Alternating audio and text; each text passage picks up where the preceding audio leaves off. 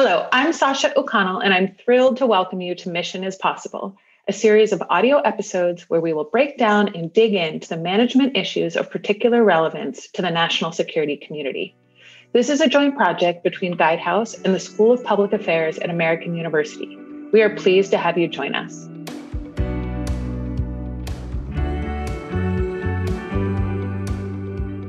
On this episode, I am joined by Dr. Goulda Downer. Dr. Downer is an associate professor in the College of Medicine at Howard University here in Washington, D.C. She's a nationally recognized leader in strengthening the nation's HIV clinical workforce within racial and ethnic minority communities. Following her successes in public health, Dr. Downer has now set her sights on addressing disaster inequities through community engagement. Dr. Downer, so great to have you with us. Thanks for joining us on Mission is Possible. Thank you, Sasha. I'm delighted to be here. All right, to get us started, I know our listeners will be as interested as I am. Can you just talk a little bit about your super interesting background and where your research has taken you over the last couple years? Gosh, so much. I'm from Jamaica originally, and I've been here since 1982 when I came to do my undergraduate degree at Pratt Institute in New York my passion really was medical center that show that was on television decades ago with chad everett yes of course, of course.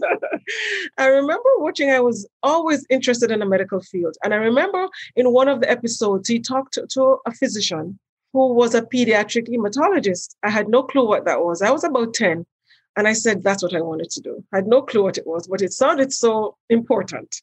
And so after that show, I started writing Dr. Goulda Downer. no way. That's amazing. yeah. But it was about when I was 18 and getting ready to go to college that I had a faculty member in my high school who talked to us about nutrition. She said, The doctors of the future will teach us to take care of our bodies, to eat healthily, and take care of our souls. And if as nutritionists we do that, we'll put the physicians out of, of job because they only push pills. And I thought, huh, that's what I want to do. she was a graduate of Pratt Institute, and I applied then and there, and I got accepted. So I did my undergraduate degree at Pratt in general nutrition and dietetics, came to Howard and did my master's and doctorate in public health nutrition, and then went on to Georgetown. I was the director for pediatric nutrition. So I did do some pediatrics after all. It wasn't hematology, but it was still taking care of children. Can you talk a little bit about what you're working on now in terms of your current research and what has motivated you to make this pivot or switch? When you look at emergencies and disasters, you realize how simple things that we take for granted can become a disaster for someone else. And in working in the field of HIV, especially the ethnic and racial disparity, as well as the poverty that drives it, the socioeconomic aspect that makes individuals so vulnerable, I wondered for myself if healthy individuals who can manage the challenges of emergencies or disasters have such a challenging time doing so, what about patients who are HIV positive? So I have headed up since 2005 several multi million dollar funded national projects from the federal government. For example, we have the National Minority AIDS Education and Training Center. And that particular grant focused on HIV and how the different ethnic and racial groups interfaced with the healthcare industry, how we saw ourselves as ethnic minorities, and also white folks who are poor. Because it really, when you come down to it, is the poverty. It's really not so much the racial, ethnic. It is a part of it, but it's more than that. It's the poverty that drives the bulk of this. So we were able to look at the different cultures and encourage our clinicians. We ended up training over 65,000 clinicians nationwide over a 10 year period on how to not just address HIV, but the stigma that's associated with it that prevents people from coming into care. And when they get in, prevent them from staying there. When I had an opportunity, the White House Initiative on HBCUs, and Meldon Hollis, I have to give Mel a big shout out. He wanted the HBCUs, the historically Black colleges and universities, to get involved in emergency disaster preparedness. And I applied and got in and was selected to be part of one of the cohorts that was there. And as I listened to emergency and the issues around it, I realized that our community, the HBCU, we're not at all even aware of this discipline of emergency disaster. And that is really the impetus for me to have gotten involved in it. That is so, so interesting. And have you had personal experience with emergency management or sort of that kind of national natural disaster? And has that motivated your work at all? Has that been a connection also? Oh, I'm from the Caribbean. Remember, I'm from Jamaica. so we have lots of hurricanes. As a younger person, though, we didn't think of it as a disaster. We thought of it as fun. When the hurricane came, we would stay home and make puddings and make cakes, and it was a fun time. But in due time, we realized after we had Hurricane Ivan, we realized that it's almost as if a bomb went off in our areas. I mean, everything was so decimated. But something more recent, when we had the 2010 earthquake in Haiti, I was there about eight months later. And I tell you, we were working with some of the clinicians in the Caribbean to get them to come to Howard to learn more about emergency disasters and particularly how we can help patients who are HIV positive to continue to stay healthy. Because as you can imagine, that they're not going to be able to take their medication. There's not going to be clean or potable water. There's not going to be sufficient food. The stress layered on top of that will make them really more vulnerable. Not only that, most of the times when we think of emergencies and disasters, folks think about food, money, but nobody really thinks about condoms. People are having sex during this time for comfort.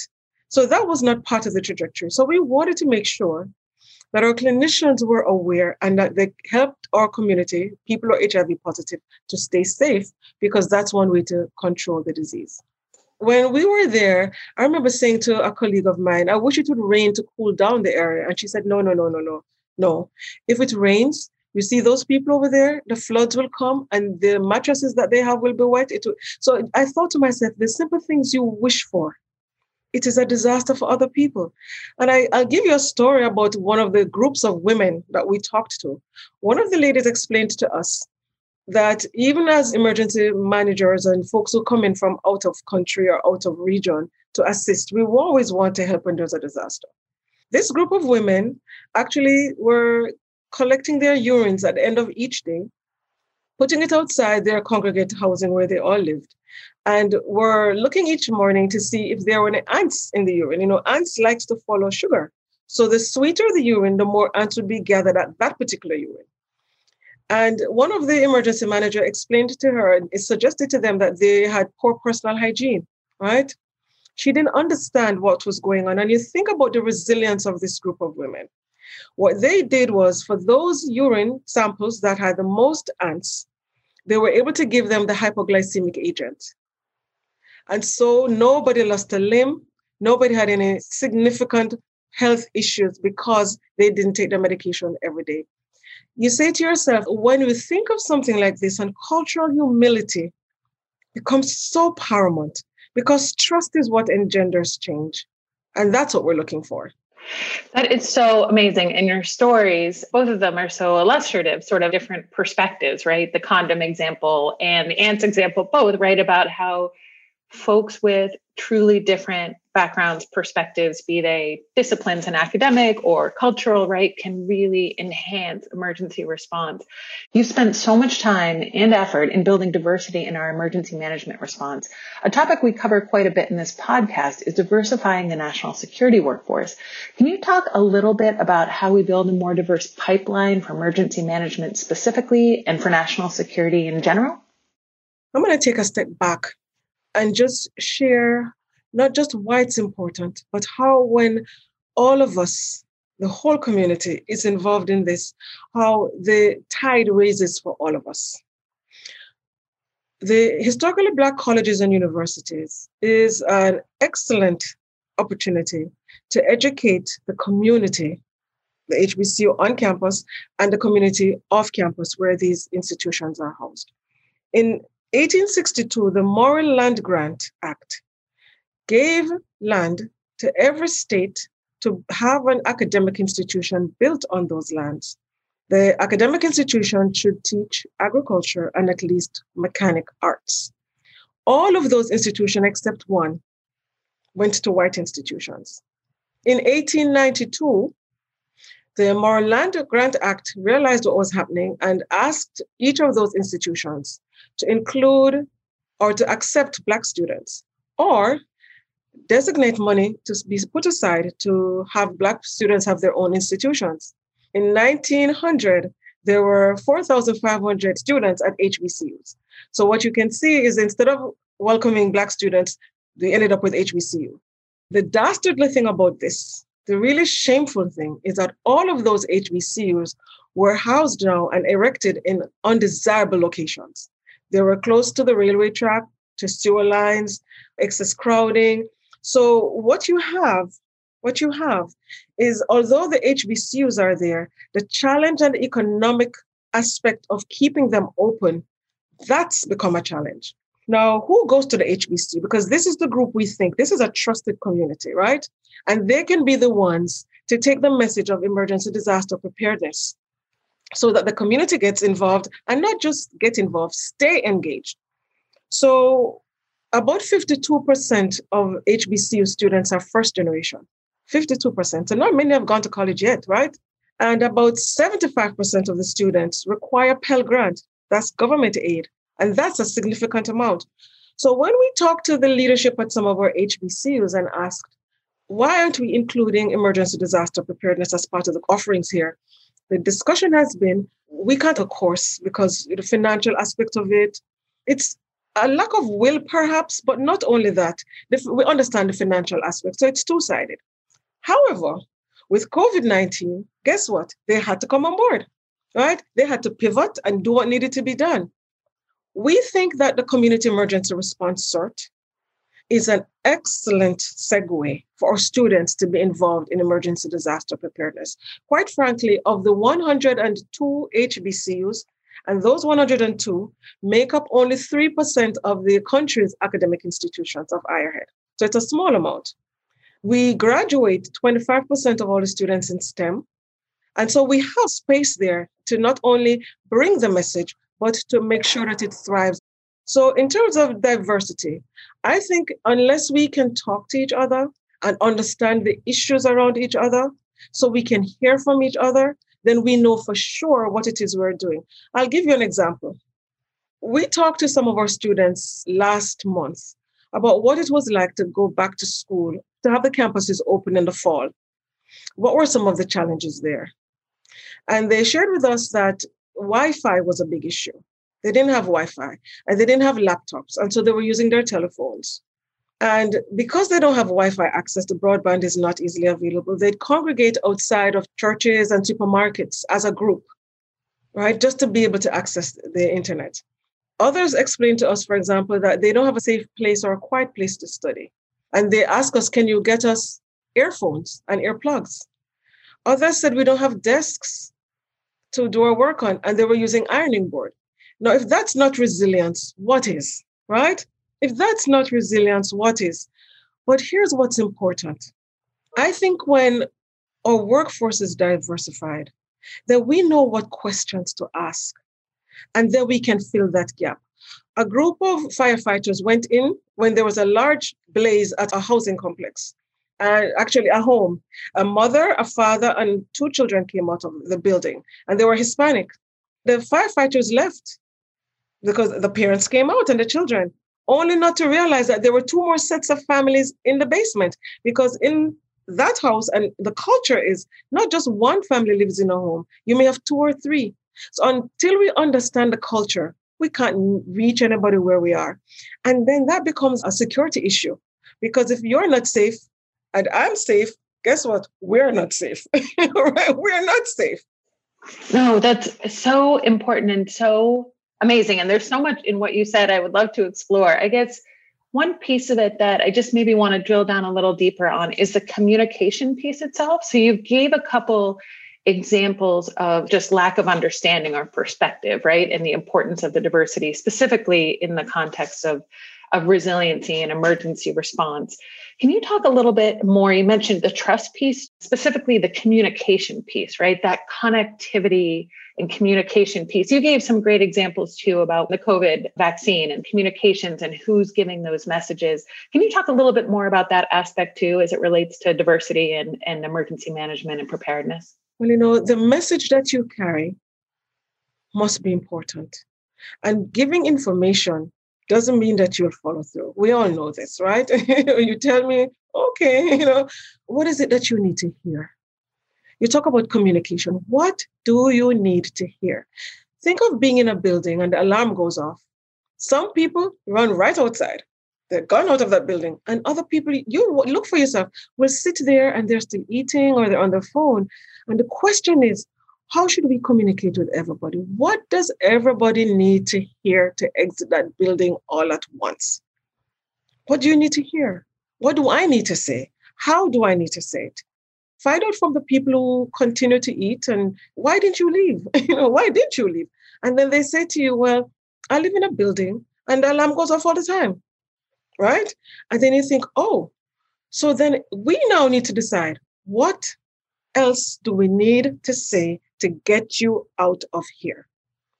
So the alarm goes off, and we may need to say when the alarm goes off, we need to have somebody saying, get out, get out, get out. Something in addition to so everybody hears it. So the communication has to be not necessarily in a language that people hear, but it must be sent and delivered in a context in which it's understood and which we can actually hear it. This is where the cultural humility and the cultural competence becomes important. So folks hear what you want them to hear, but more importantly, in terms of the communication, is to ask, how do you want to hear this message? What do you need to hear for you to move on this trajectory. So if we go to individuals and say to them, this is what we need, instead of asking, what is it you need? How can we help to support you? Here's why you're important to emergency disaster preparedness. Here's why you need to be able to do so. If we don't do that, we are continuing to lose individuals who have no interest, one, and who don't have the resources. I may say to you, which I've done in my community, let's see who is here and let everybody know that you need to secure some water at least and some batteries. And for those persons who can't secure it, let the rest of us who can do double, right? Because if my neighbor doesn't have any food to eat, I don't want him coming knocking on my window and knocking down my door, you know. so I'm doing this even for self-preservation. So it is a security issue. Because as you know, it's when people feel destitute and that there's no hope that they tend to just give up and then you become a catastrophe of their disasters and their pain. And you want to make sure folks know we're here, we're here, we're here. That makes so much sense.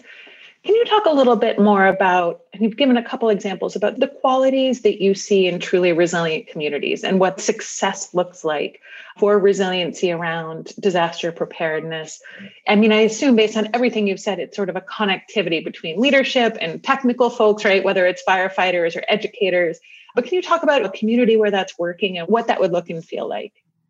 Intentionality is what I think makes the difference intentionality. So we have CERT in our community, and there's several of us who actually take the CERT course because we say if each of us is trained, then each of us can be a hero then, you know, a supporter of the rest in the community.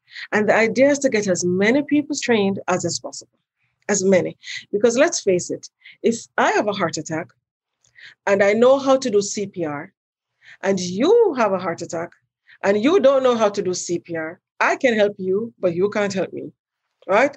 So the idea is to get everybody trained. Intentionality, intentionality, clarity of purpose, clarity of purpose. And quite frankly, individual responsibilities, those are the hallmarks of a resilient community. A resilience is not so much being able to bounce back. It is what happens after you've bounced back when the next thing comes, and when the next thing comes.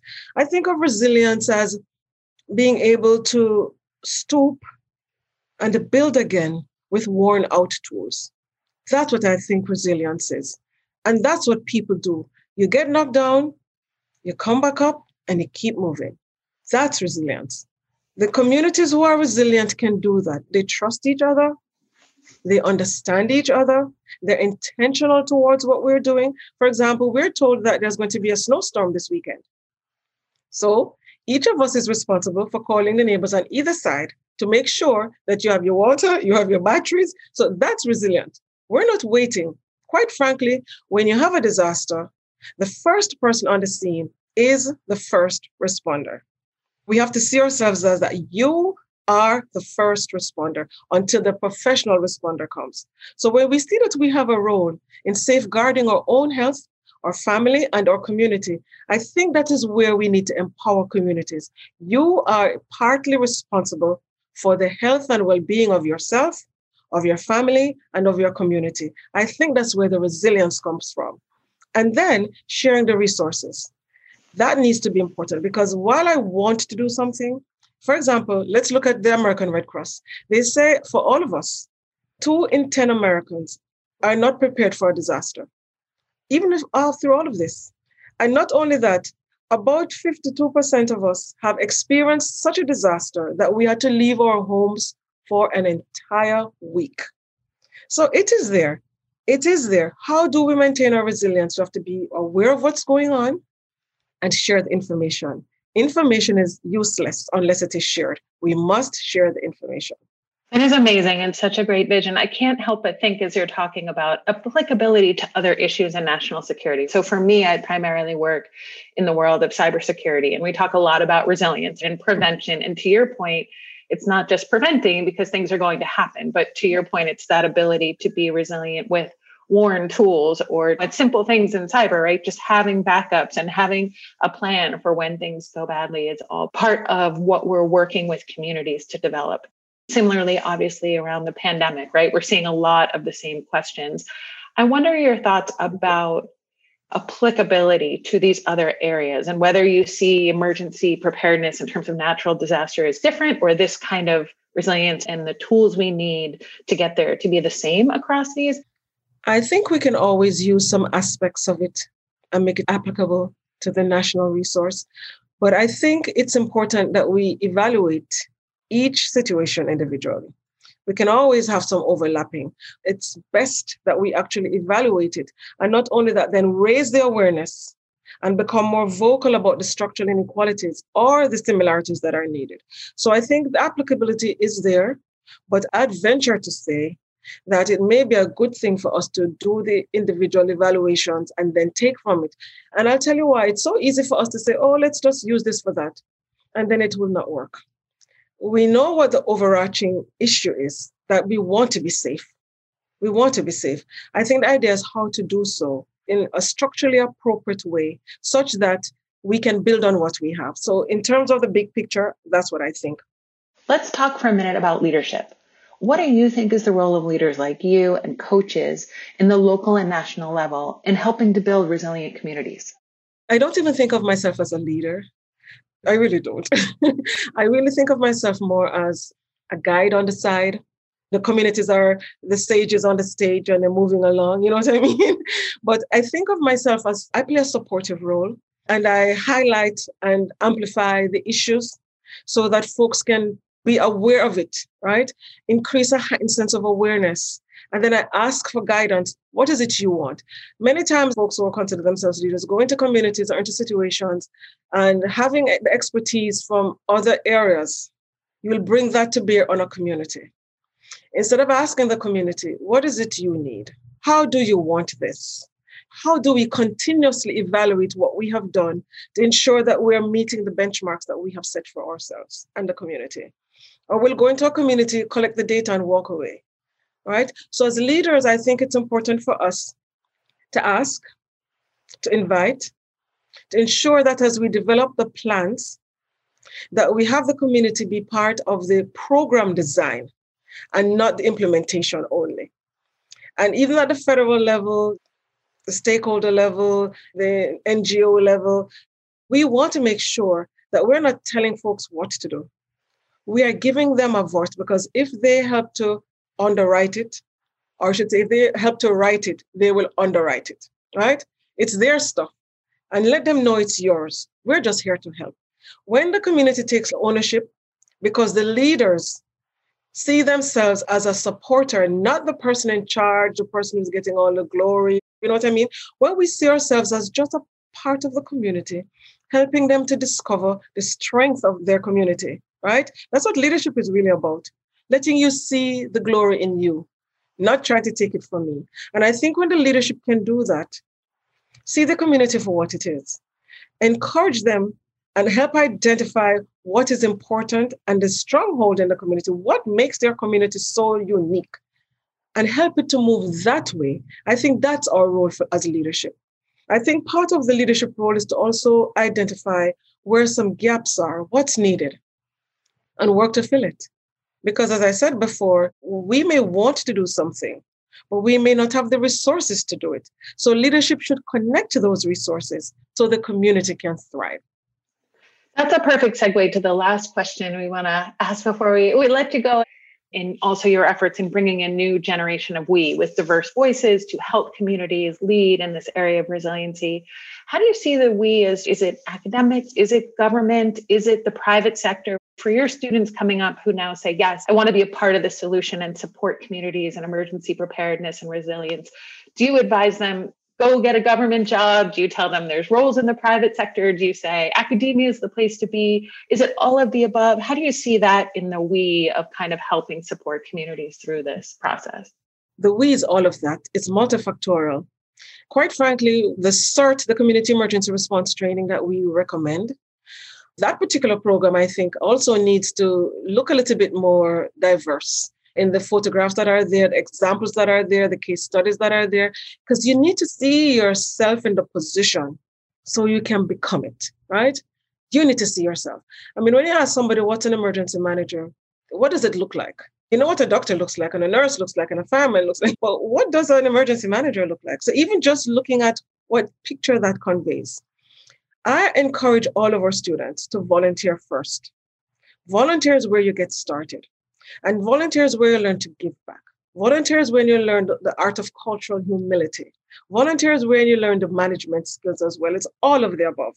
So in addition to doing that, to public private partnership and cross fertilization is what we recommend. Every aspect, the international opportunity to do work internationally and to volunteer there, it's the entire spectrum the rounded person is the person that I want to be working with, right? I don't want somebody who has just um, a one track mind or just see things from one view. We need the breadth and the depth of experience. We need all of that. So an individual can see me. And when you see me, you can say, well, that's a woman, perhaps. And then you talk to me and like, yep. When you're seeing, you just seeing the iceberg of me, right? Just the tip. And then when you talk to me, you get to know who I am right? And then you keep talking to me, you get to know who I am. It is so great. And I have to say, I wish I could take your class. Just getting to spend a few minutes with you. I'm like, I want to be in class with you and I'm going to ask you all the things. They actually do. They actually do. It's, it's shocking sometimes. no, I bet they ask you all the things, all the things. Before we let you go, is there anything I didn't ask you that you want to share with our audience who's thinking about these issues around supporting communities through resiliency, increasing diversity in emergency management leadership in the private sector and the public sector? Anything I didn't ask you that you want to add before we let you go? No, not really. I think the most important discussion that we've had is how to make the field more diverse. The diversity of voices allows for the richness, the richness of ideas. And that is what will make the entire country resilient. That is where we are. Amazing. Well, thank you so much, Dr. Downer, for joining us on Mission is Possible. A total treat. And again, I'm jealous of your students who get to spend time with you on the regular, but I'm lucky enough to sit down with you today. So, all the best to you. And thanks again for joining us. Thank you so much for this opportunity. I will treasure it always. Thank you so much for tuning in to this episode of Mission is Possible. If you're interested in hearing more, check out our other episodes on Apple Podcast, TuneIn, Stitcher, or on the Guidehouse website. And like, comment, and subscribe to hear more episodes to ensure you don't miss out. Thanks for joining us.